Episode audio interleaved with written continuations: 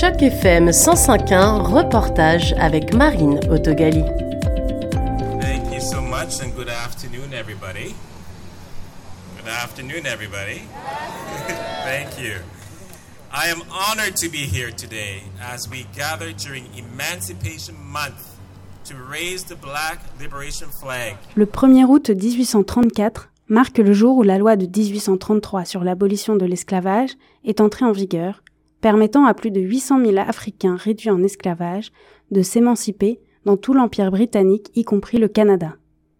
La ville de Toronto met en place, tout le mois d'août, des événements dans le cadre du mois de l'émancipation et célèbre, selon les mots officiels, les riches contributions que les personnes d'ascendance africaine ont apportées à la ville et au Canada.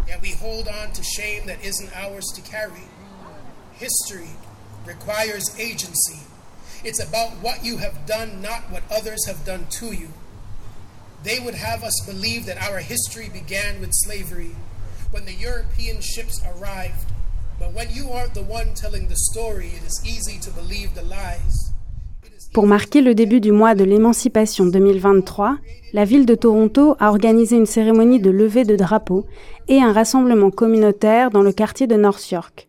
Cela s'est fait après un lever de drapeau à la mairie au centre-ville de Toronto. Et ce lever de drapeau spécial a eu lieu au square Mel Lassman, vendredi 4 août, et a été dirigé par le docteur Julius W. Garvey, dont le père Marcus Garvey a conçu et popularisé le drapeau de la libération noire.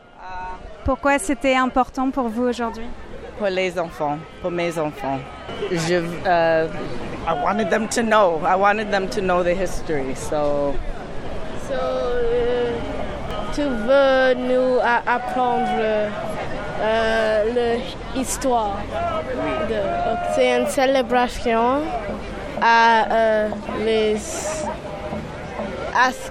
esclaves à être um, them escaping slavery and our ancestors. Yeah. C'est quoi les couleurs du drapeau? Euh, rouge, euh, noir et vert. Tu l'avais déjà vu le drapeau? Euh, Non, ça c'est mon première fois. Je suis reconnaissant de mon mère à, à, apporter moi ici. Je m'appelle Michaela et je suis neuf. J'ai allé à le euh, euh, place de mon maman. Ceci est mon euh, première fois. J'aime apprendre de nouvelles choses. C'était un reportage de Marine dans le cadre d'initiative journalisme local pour Choc FM 105.1.